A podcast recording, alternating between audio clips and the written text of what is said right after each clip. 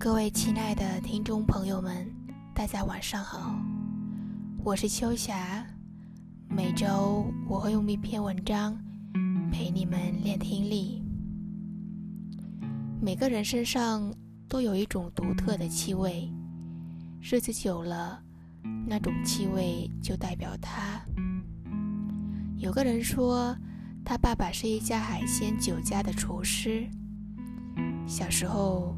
每晚爸爸下班回来，他都嗅到他身上有一股浓烈的腥味。他们住在一个狭小的房间里，爸爸身上的腥味令他很难受。他和爸爸的关系很差。考上大学之后，他立刻搬出去跟朋友住，父子俩每年只见几次面。后来。他爸爸病危，躺在医院里。临终的时候，他站在爸爸的病榻旁边。老人家打着各种点滴，加上医院里浓烈的消毒药水的味道，他再也嗅不到小时候他常常嗅到的爸爸身上的那股腥味，那股为了养活一家人而换来的腥味。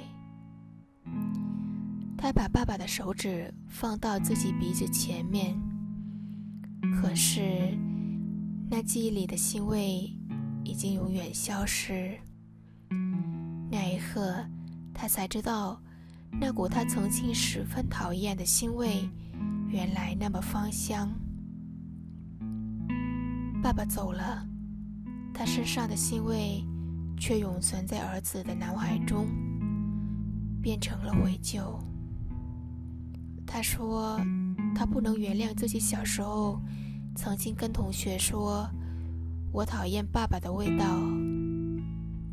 他记得他有一位同学的爸爸是修理汽车的，每次他来接儿子放学，身上都有一股修车房的味道。另一个同学的爸爸在医院工作，身上常常散发着医院的味道。”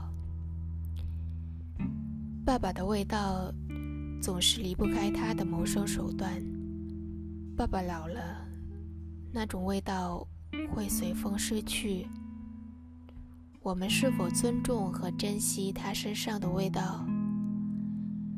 你爸爸身上是什么味道呢？